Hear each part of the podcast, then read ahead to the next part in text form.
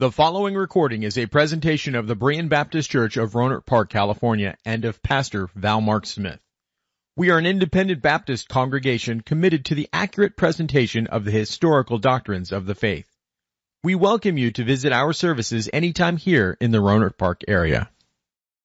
And now we'll take our Bibles for today's message, and if you will please open to Ephesians chapter 4. Today we're taking a break from our study of Christian warfare. Next week we will return to part number two of the message, the shield of faith. Now this is Thanksgiving week and I think it's good for us to take, take a step back from all of our troubles and consider how we can show our Lord that we are thankful. Uh, this year has been hard on us and as we've studied in Christian warfare and it's emphasized that living for Christ is a daily battle. Now I know as a church body that we have never experienced a time when we're ordered not together. And yet this is what the church is. It is an assembly. It is a gathering of God's people.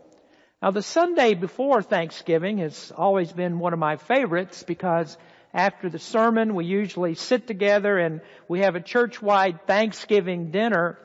And as I preach, the aroma of turkey and dressing and vegetables and desserts lingered in the air and you were more anxious than usual that I would get done so that we could get to the meal. The Thanksgiving dinner also gave us an opportunity as a family to sit down and fellowship and just let the good food remind us of God's bountiful blessings. Now we don't have that this year because we can't assemble, at least we can't do it indoors. And now we're months and months since the last time that we came together as a church body. Well, if this pandemic has done anything for us, I, I think surely that it has done this. It's made us appreciate God's wisdom in designing a way for His people to dwell together in unity and to draw strength and encouragement from each other. That's done through the assembly of the church. God's design works perfectly when we act as a family in fellowship. Now, families love the company of other family members and fellowship, of course, is dependent upon the good treatment of each other. What we want is we all want peace in the family. And when there's strife and division, there is no peace. Living in a house with constant contention is a miserable experience. And you remember that the proverb says that it's better to dwell in the corner of a housetop than with a brawling woman in a wide house. Now, I think it's interesting that Solomon said that twice in the Proverbs and of course, he had much experience with many wives. But whether we're speaking of wives or husbands, children, or, or other relatives, you don't want to live in a house where there is no peace. You may remember, I'm sure, the first days of the pandemic when workplaces were almost everything was shut down. Stores were difficult to go to. Everyone was told they must stay in the house. And there were many of you that commented on how much uh, stress there was in being cooped up too long. And maybe that's part of the wisdom that God shows with the church. You see, He didn't turn us into a commune. He didn't make us hermits that are separate from the world. But He calls us to go to our jobs and to mix and to mingle with others and to be witnesses wherever we are, witnesses of the gospel. And in that wisdom, we are not always living together in the same place with only Christians. And I suppose if we were, it may be possible for us to have too much contact and then we find ourselves grating on each other. Now earlier this year, I preached a series on unity and I think then that we learned the value of harmony in the church. We don't want a church with arguments. We don't want a church with bad attitudes, with backbiting and offensive speech. We want to live a better existence than the world. There are some that want churches back open because church is their escape. Church is the place that they go to get away from dysfunctional arguing families. They want church, churches open because they can escape the, the workplace where nobody cares. And that's what the church is for many. The church is a place uh, that they can escape the constant warfare that goes on outside of these walls. So they certainly don't want to go to church to experience the same dysfunction. Well, in this passage today, I believe there is a key for helping us have right attitudes. Now, the Bible is practical. There is great doctrine in the scriptures, but it's always given for practical applications. And whenever the scriptures are applied, they produce people that are conformed to the image of Christ. Now, in Ephesians, there is much information about how we become like Christ. We are Christ-like when we are conformed to His image. And the practical application of scripture is the process of becoming like Christ. Now in this fourth chapter is the practical application of earlier chapters that tell us that we were predestined for the glory of Christ. Well, I'd like us to look at this lengthy passage in chapter 4 and I want to begin in verse number 17, but our concentration today will be on verses 31 and 32. But all of this is important for us to get the, the flow of the passage and, and what we're going to talk about today. So in Ephesians chapter 4, beginning in verse 17, this I say therefore, and testify in the Lord, that ye henceforth walk not as other Gentiles walk, in the vanity of their mind, having their understanding darkened, being alienated from the life of God through the ignorance that is in them because of the blindness of their heart, who, being past feeling, have given themselves over unto lasciviousness to work all uncleanness with greediness. But ye have not so learned Christ, if so be that ye have heard him and have been taught by him as the truth is in Jesus that ye put off concerning the former conversation the old man, which is corrupt according to the deceitful lust, and be renewed in the spirit of your mind, and that ye put on the new man, which after God is created in righteousness and true holiness. Wherefore, putting away lying, speak every man truth with his neighbor, for we are members one of another. Be ye angry and sin not. Let not the sun go down upon your wrath, neither give place to the devil. Let him that stole steal no more, but rather let him labor, working with his hands the thing which is good, that he may have to give to him that needeth. Let no corrupt communication proceed out of your mouth, but that which is good to the use of edifying, that it may minister grace unto the hearers. And grieve not the Holy Spirit of God, whereby you're sealed unto the day of redemption. Now verses 31 and 32, this is our text. Let all bitterness and wrath and anger and clamor and evil speaking be put away from you with all malice. And be ye kind one to another, tender hearted, forgiving one another, even as God for Christ's sake hath forgiven you. Well, this is a Thanksgiving message and you may wonder, what does this passage have to do with being thankful? Well, I could have taken a direct approach and I could have chosen many other scriptures and other avenues that in them I could give you a list of things to be thankful for. But this is not my approach today. Rather, I want to talk about the evidence of thankfulness. Are you a Christian who proves that you are thankful? Uh, a few weeks ago in Table Talk magazine, the Saturday devotion was titled Abounding in Thanksgiving. And this article referred to the Heidelberg Catechism of 1563 and said that it was divided along three lines. And these divisions in the catechism are summarized as guilt, grace, and gratitude. Well, I want to show you something that I saw as I was thinking about that and I read the article and then I was preparing the message that I noticed that those three divisions are found here in this letter to the Ephesians. In Ephesians chapter 2 verses 1 through 3, we find the first division, which is guilt. There it says, and you hath he quickened, who were dead in trespasses and sins, wherein in time past ye walked according to the course of this world, according to the prince and power of the air, the spirit that now worketh in the children of disobedience among whom also we all had our conversation in times past, in the lust of our flesh, fulfilling the desires of the flesh and of the mind, and were by nature the children of wrath even as others.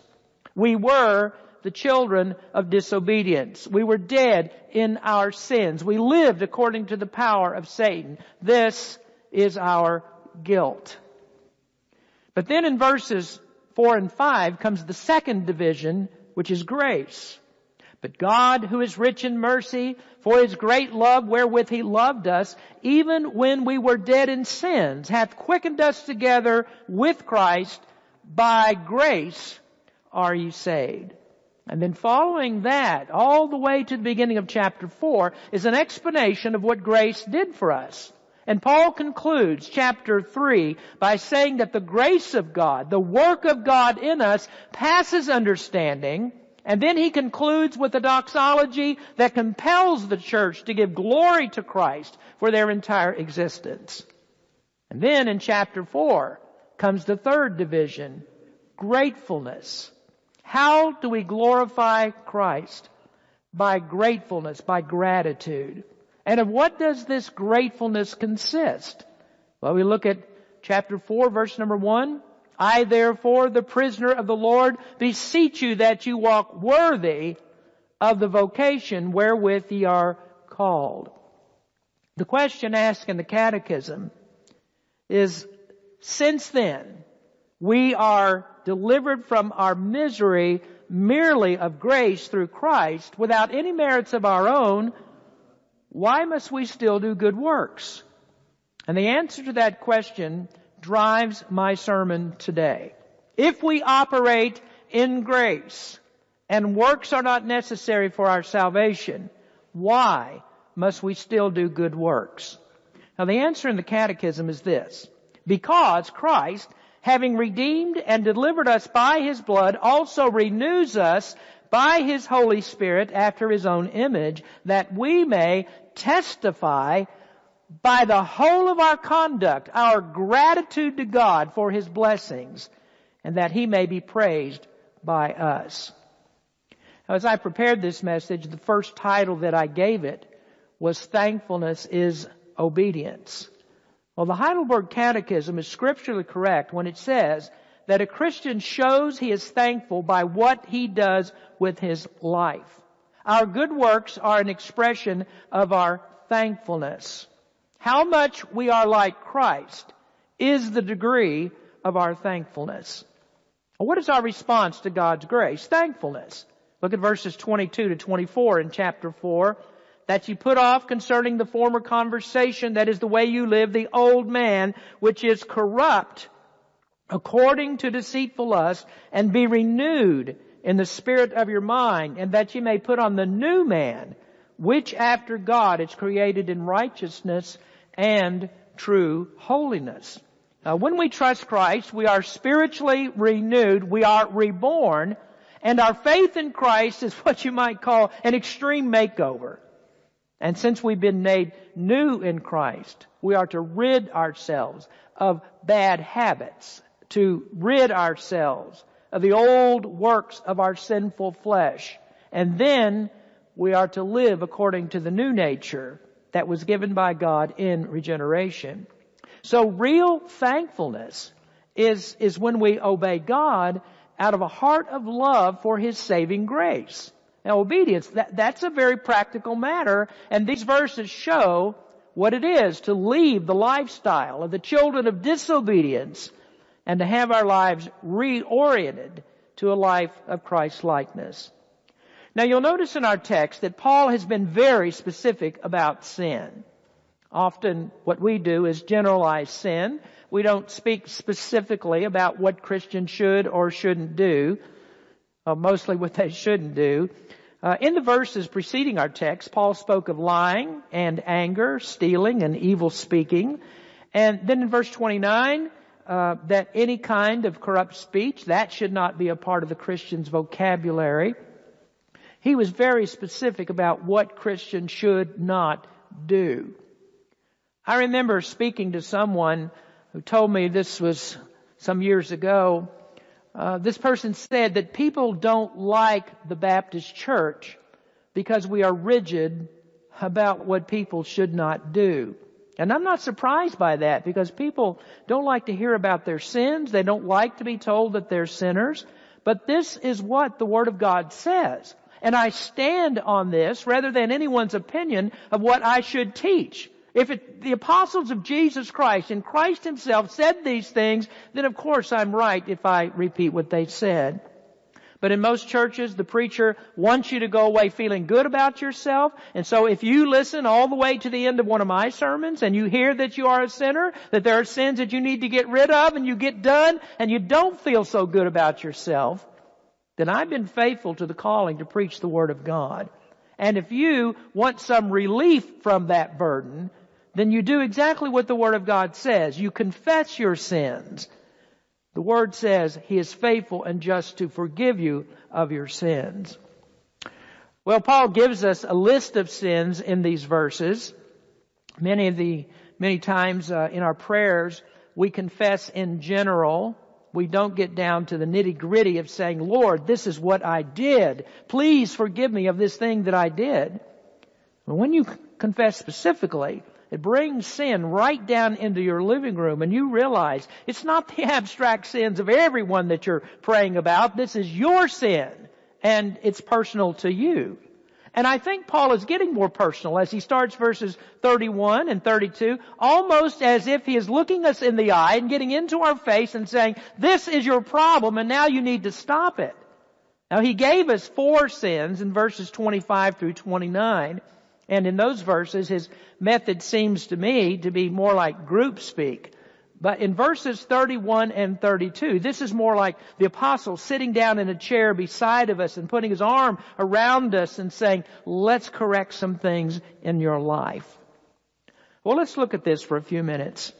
Giving up sin is more than just an exercise in correction that helps us personally, it's far more important that we rid ourselves of sin because of the holiness of God and because of what He did for Christ's sake in His grace. And what we do for Christ's sake is our thankfulness for what He's done. So what do we do for Christ's sake? Well, let me give you three new avenues of outlook on doing things uh, in thankfulness for Christ's sake. And this is how we understand that third division in the Heidelberg Catechism of gratitude. Now first, what we must do is to dismiss old attitudes. Dismiss old attitudes. All of us have character flaws. We come from different backgrounds. We've grown up in different environments. We run have run with different crowds, and so there are many factors that affect, uh, affect the way that we interact with each other.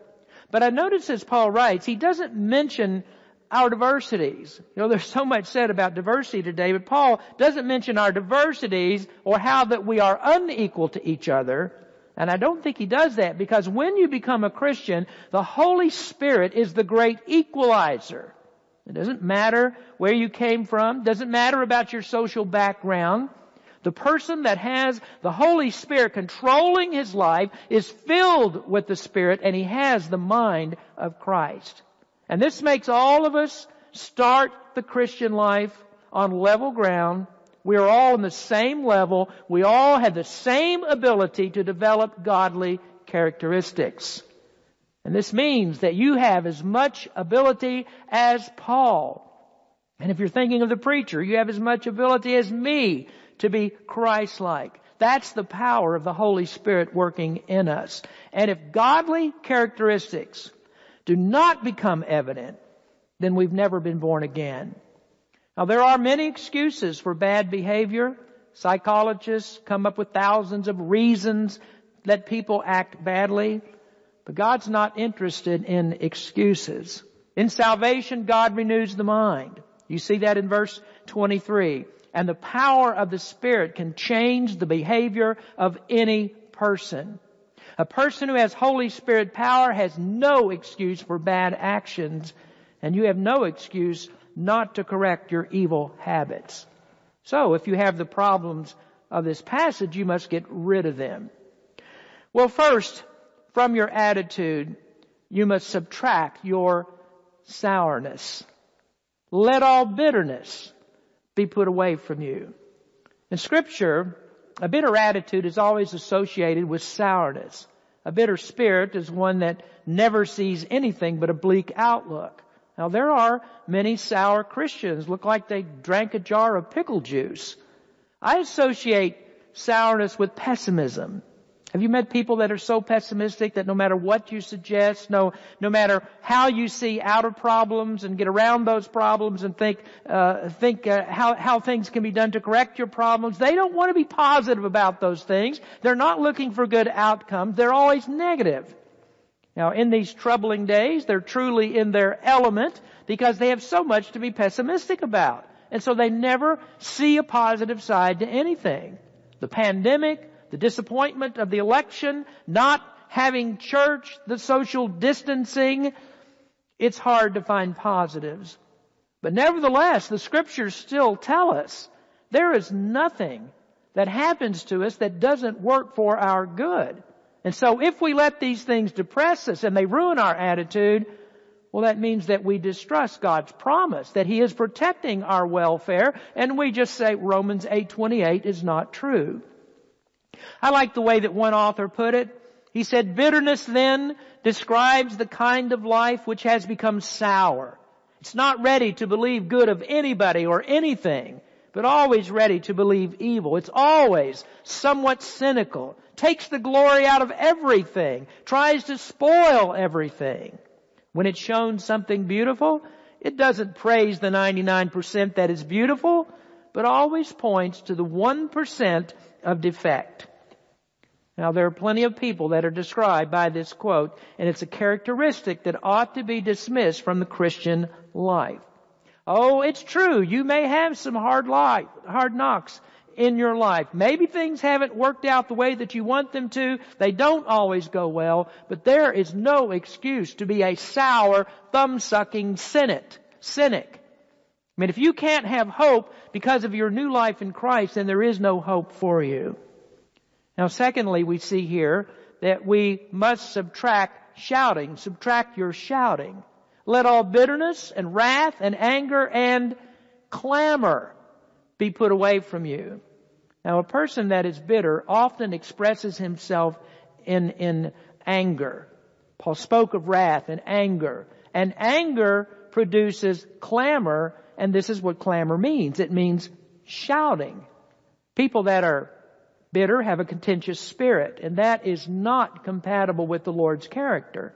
Anger usually results in clamor, and this means being excessively noisy, and, and it pertains mainly to shouting in public.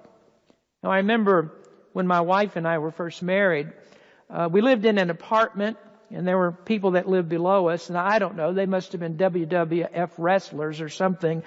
They were always calling each other out. There was constant shouting. There was brawling. And sometimes the walls would literally shake. There was so much fighting and so much shouting. And I thought that was bad. But then I discovered that we did a lot of it too.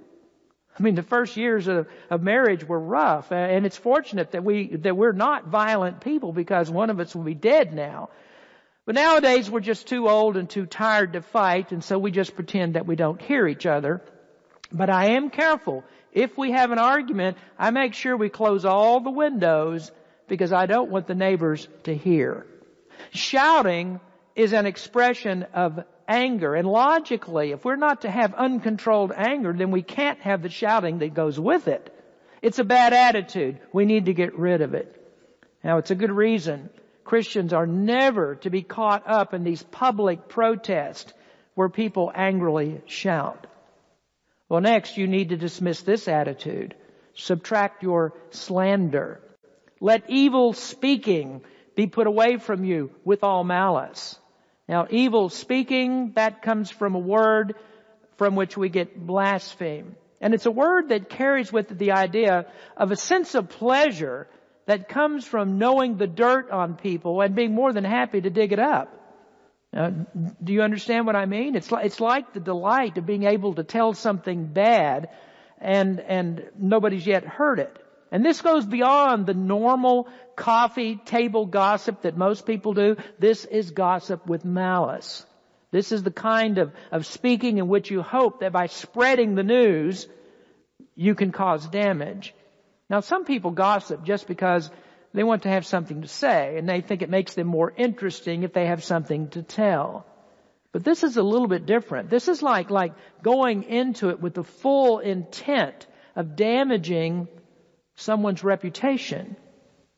We hear this word blasphemy and we think, well, blasphemy can only be directed at God. But Paul is saying here that you can blaspheme other people.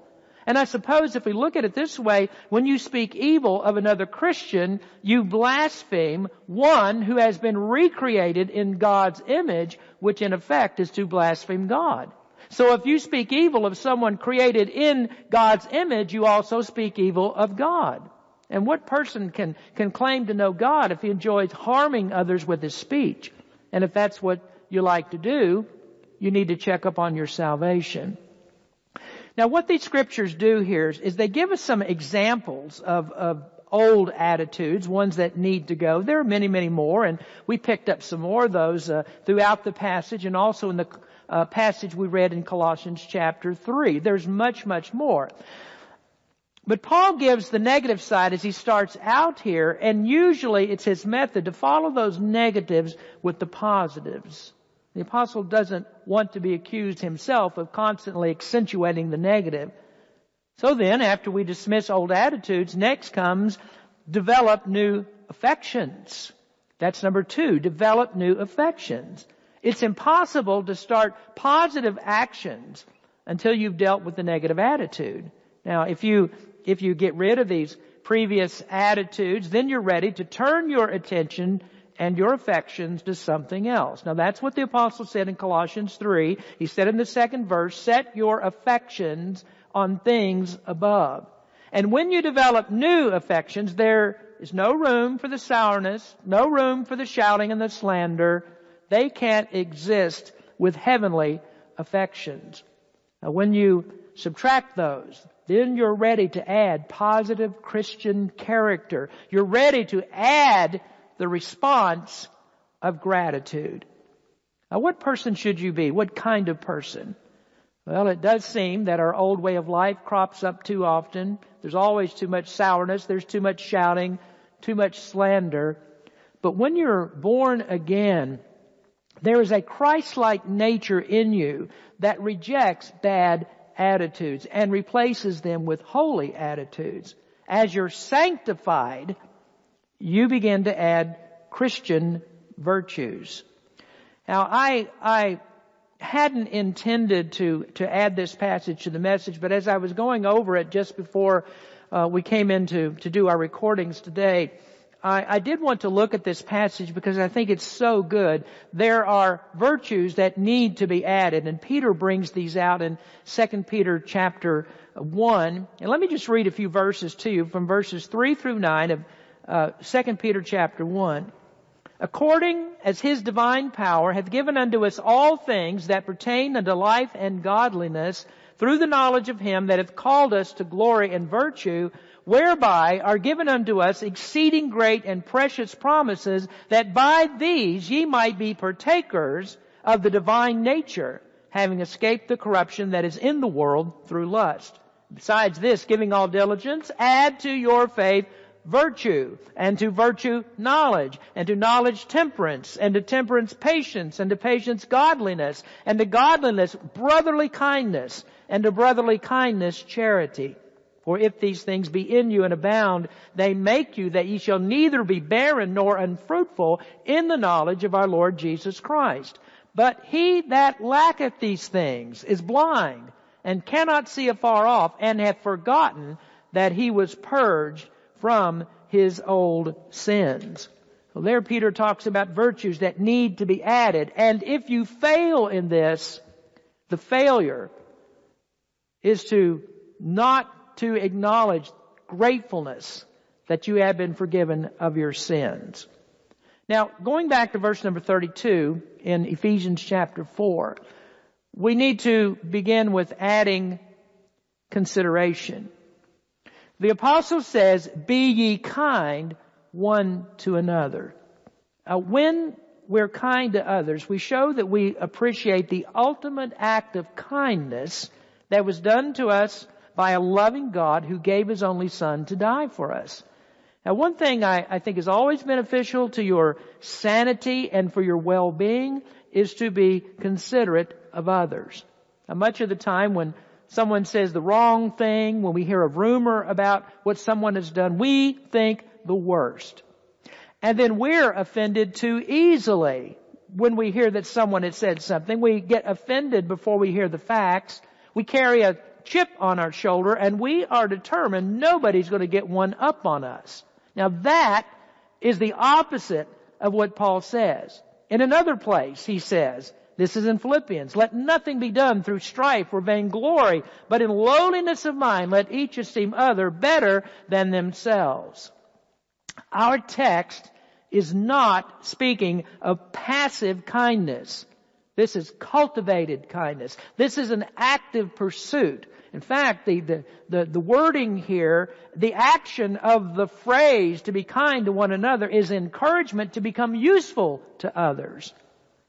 Now one of the bumper stickers that gains our approval is the one that says practice random acts of kindness. And I think that's good, but I think it's better if we practice deliberate acts of kindness. In other words, we go out of the way to find opportunities to be kind to people. You know what kindness is? It can show up in just little things that go on every day.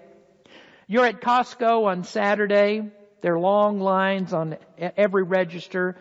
You have no cart and you have one item in your hand. Now the person who's been standing there waiting their turn for 15 minutes sees you and says, you can go in front of me. You see how that's different from what Paul said about bitterness? A bitter person looks for the fault and sees only the fault. So the bitter person is the one that's two carts back and sees that the guy in front of him lets you in front and that makes him angry. That's bitterness. But a person that has developed the affection of kindness is considerate and will deliberately look for the good in every situation and praise rather than criticize. A critical spirit is the result of bitterness. A complimentary spirit is the product of a kind heart. So I suppose that people can tell what kind of heart you have by your critique. If it's positive, there's kindness. If, there, if it's not, then there's that old root of bitterness that's still in you and the true character is revealed. You have forgotten, as Peter said in that passage, that you were purged from your old sins. I know this is a very hard thing to do. But people that need the most kindness are people that are bitter. I try not to heap more bitterness on people that are bitter. And so I'll just smile at church members that treat me badly behind my back. If anything, I want to prove I will not get down on your level. Like the song says, a higher plane that I have found, Lord, plant my feet on higher ground. Then also be this kind of person. Next we would add compassion. Be kind and tenderhearted. This is what tenderhearted means. Be kind to one another, tenderhearted. Now if you look at verse number 19 in, in this fourth chapter, you see the opposite. Paul said the Gentiles are past feeling. That's a very useful verse because it, it explains much of what follows. Past feeling is like having a nerve that's no longer sensitive. It's like having a nerve cauterized. Now in 1 Timothy, Paul spoke of those that had a conscience that was seared with a hot iron. And he meant that people without Christ have lost their sensitivity. Evil, horrible activity does not pinch a nerve in them. It's like the pro-choice crowd. They have no sensitivity to the horror of killing a baby. Now in verse 18, it's called the blindness of their heart, which means the hardness of their heart. And there the word is like a medical term that we use when we talk of speak, uh, speak of hardening of the arteries. The Boy Scouts have a term for the lowest ranking scout. He's called a tenderfoot. Now, with everything that's going on with the Boy Scouts today, there's all kinds of implications in that, I suppose. Uh, the Boy Scouts have been infiltrated with gender scouts. But tenderfoot came from, uh, it's a word that, that, that came from the Old West mining camps. It meant a person that is inexperienced, one who's not used to the hardships of outdoor life. Now when it comes to going camping and things like that, you could call me a tenderfoot. I'm not used to that, don't want that. But the idea of being tender hearted is that you haven't become hardened and insensitive. Now what Paul is saying here is that we are not to be people that see others with problems and then we have no feeling towards them. Because it's not my problem, I'm not going to deal with it. I shed no tears for you. Your problems don't bother me.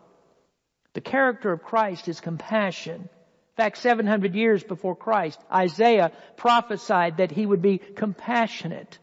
God spoke through Isaiah the words of the Messiah. He wrote in Isaiah 61 verse 1, The Spirit of the Lord God is upon me, because the Lord hath anointed me to preach good tidings unto the meek. He hath sent me to bind up the brokenhearted, to proclaim liberty to the captives and the opening of prison to them that are bound. And you remember the Lord quoted that in Luke chapter 4 verse 18 and he applied that to himself. He was the Messiah that fulfilled that scripture.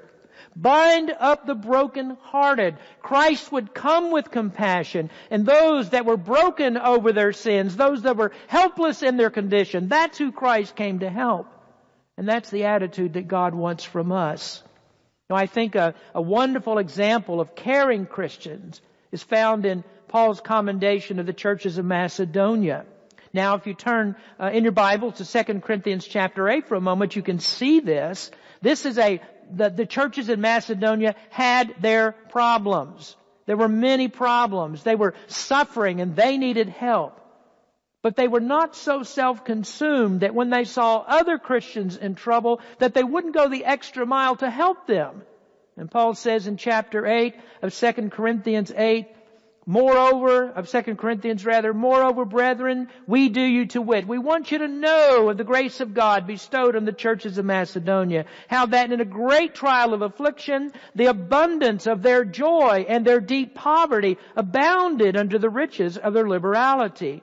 For to their power I bear record, yea, beyond their power, they were willing of themselves praying us with much entreaty that we would receive the gift and take upon us the fellowship and the ministering to the saints. Now they had given off, given an offering and they impressed upon Paul, take this offering, give it to the, uh, the churches in Jerusalem. And this they did not as we hope, but they gave their own selves to the Lord and unto us by the will of God. Sometimes our problems are all that we think about. Our problems consume us and when we see others that are in need, we are hardened because we have our needs to worry about. And this is the opposite effect of what should happen to those of us who have been trained by trouble. We need to consider that God may bring trouble into our lives to soften us and help us to have more understanding and be compassionate to those that are in need. Now when Christ was beaten unmercifully and nailed to the cross, he was troubled. But that didn't stop him from being compassionate, even towards those that tried to take his life. Jesus said, Father, forgive them, for they know not what they do. And that leads me to our third thought for today. Dismiss old attitudes, develop new affections, and then thirdly, display godly attributes. And be ye kind one to another, tender hearted, forgiving one another, even as God for Christ's sake hath forgiven you. Now the next statement is forgiving one another. The pursuit of kindness, being active with a tender heart, being compassionate, that will lead you to the higher plane of living in which you display godly attributes. Well, you, you may think that I'm a little presumptuous to claim that we could have godly attributes, but we certainly can because we just read it from Peter a moment ago. He said, you are partakers of the divine nature. And when you become a Christian, you are placed into and given access to the divine nature. And what attribute of God hits closer to home than forgiveness? Forgiveness is the only reason we can talk about these things today. If we had not been forgiven of sin, if we had not been made the righteousness of God in Christ, then we would never have any sense of what these verses mean. They would be no help to us at all. And Paul comes down to the end of this fourth chapter and he sums up the reason that all these changes are made. It's because we have been forgiven. And if you have been forgiven when you didn't deserve to be forgiven, an act of thankfulness is to forgive as God forgives. Well, let's talk about two things, then we'll be through, the, through with the message. The first is the why of forgiveness. Why? Why do you forgive? Answer is given in the 32nd verse. Even as God, for Christ's sake, hath forgiven you. So it's as simple as doing for others what was done for you. Now notice that Paul doesn't say, forgive others, then God will forgive you. No, you do it because you've already been forgiven. You see, God never asks anything from you to forgive you. There is no motivation in His forgiveness but grace. There's a great parable in Matthew 18 in which Jesus talked about a man that was forgiven an impossible debt to pay. And yet when he had the opportunity to forgive a lesser debt, he would not forgive it. Now that parable is an object lesson that a person who has such a hard heart, such an unforgiving heart, one who would not forgive others when he had been forgiven so much, that is an example of a person that is so unlike Christ that it's impossible to consider him a Christian. We have been forgiven much. In fact, our sins were so great that nothing less than the death of the Son of God could actuate forgiveness.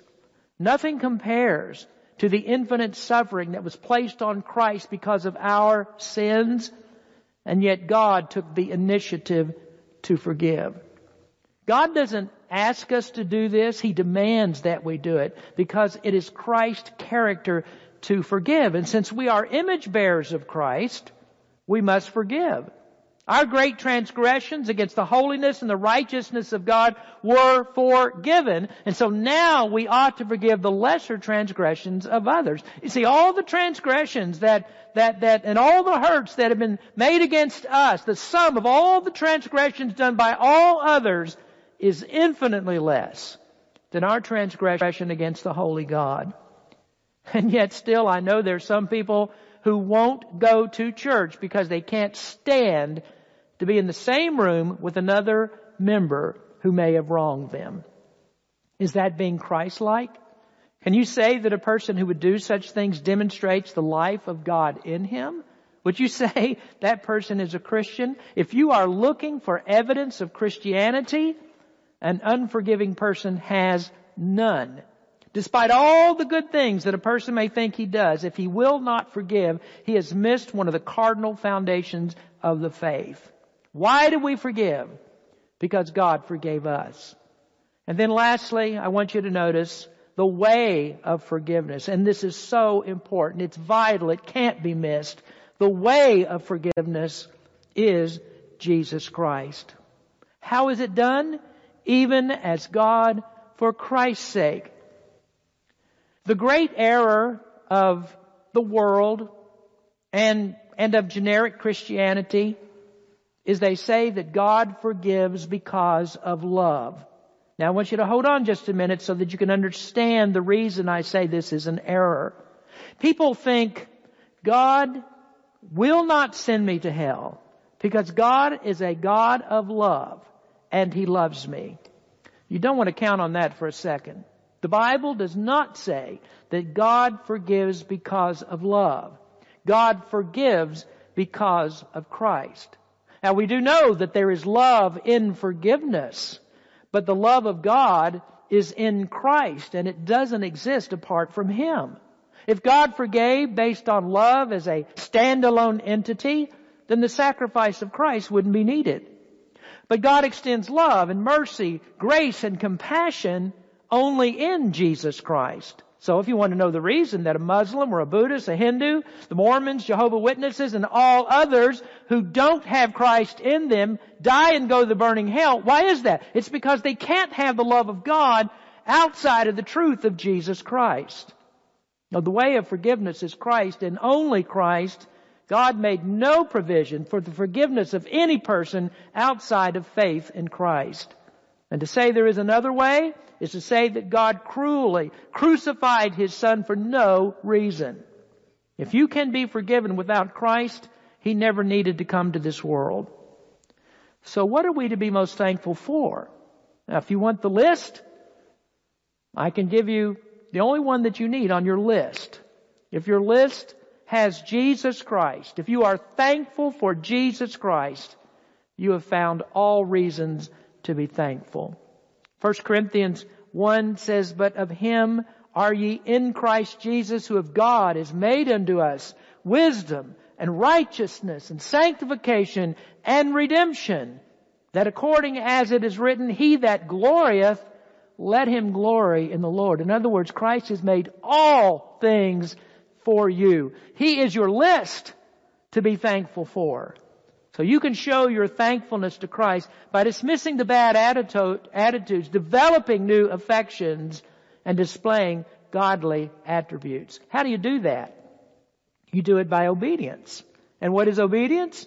It is our good works, because good works always follow the commandments.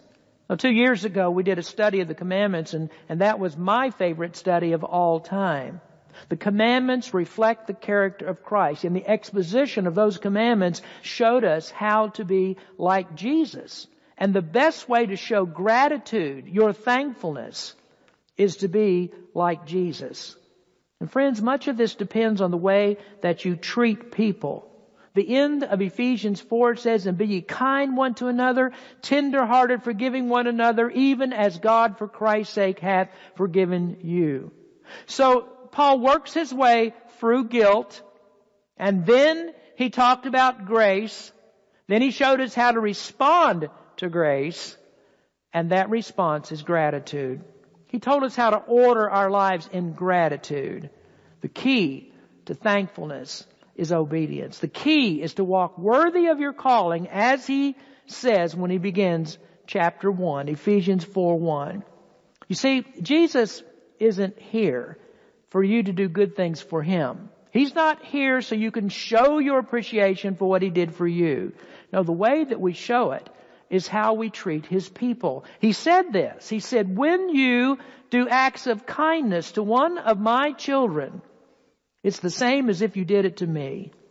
Now, the way that you show thankfulness is how you treat the undeserving, just like the way He treated us when we were undeserving. Oh, it's true. It's been a long, tough year. We've got more to go, I think. But Christ went through so much more. We are not to let these lesser trivial things diminish, diminish our thankfulness. This Thanksgiving truly show that you are thankful by your obedience to Christ. Let's pray. Heavenly Father, we come thanking you, thanking you. That's our operative word today, thanking you for all the graces, all the goodness, all the pleasures that are found in Jesus Christ. We are nothing without Him. And you and your love, your mercy, and your grace gave Him for us. And our response to that grace should always be to be obedient, to show thankfulness and gratitude by our lives being sanctified and made in the image of Jesus Christ. Lord, we pray that you'd help us to do that. Uh, if we have people listening to this message today and and they have the attitudes that we've talked about, they haven't started the godly attributes, if they're falling behind on those, we just pray, Lord, that people would dedicate their lives to you and they would turn to you and, and in gratefulness change their lives by your help, by your Holy Spirit's power. We know that can be done because it's promised in your word. Now, Lord, we, we pray for our families this Thanksgiving. We are told by uh, our government that families shouldn't gather and there's all kinds of rules and regulations that are supposed to be ad- adhered to in, in order to have a Thanksgiving dinner this year. It's hard, but let's not let that discourage us from uh, being thankful for everything that you've done for us. We are here, we are alive, we have the uh, wonderful opportunity to serve you and to obey you. We thank you for our church. We thank you for our people. Uh, Lord, we pray, keep us strong, keep us fit, keep us spiritually ready to get back into church and to go to work for you. And Lord, help us every day to show that, that spirit of thankfulness in our lives. Be with us, Lord. Bless our families, and we pray for a good Thanksgiving. In Jesus' name we pray. Amen. And now I want to give you a, a final benediction from 2 Corinthians chapter 9. This follows upon that passage that we read just a moment ago about the Macedonian churches. It's a passage about being um, about being a cheerful giver. It's about sharing, and that's one of the things that we uh, do at Thanksgiving. We, we are sharing. This is a good lesson to remember this Thanksgiving. 2 Corinthians chapter 9 verse 7.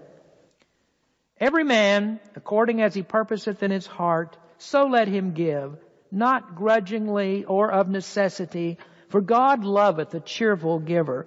And God is able to make all grace abound toward you, that ye always, having all sufficiency in all things, may abound to every good work.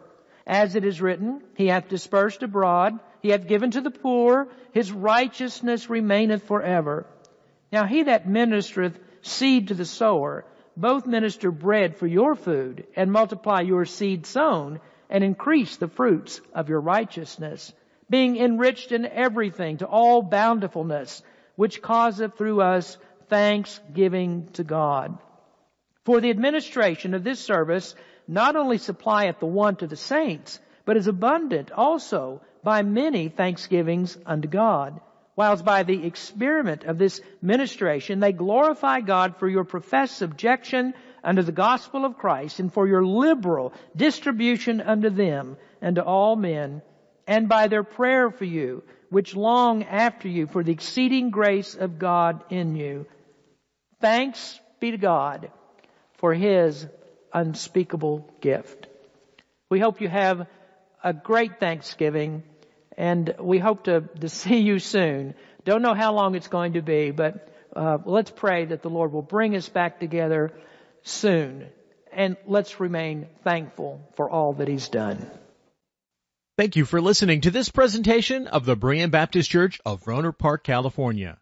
If you would like further information about our church, please feel free to call us at area code 707-584-7275 or write to us at Berean Baptist Church, 6298 Country Club Drive, Rohnert Park, California, 94928. Additionally, you may visit us online at www.bbaptist.org.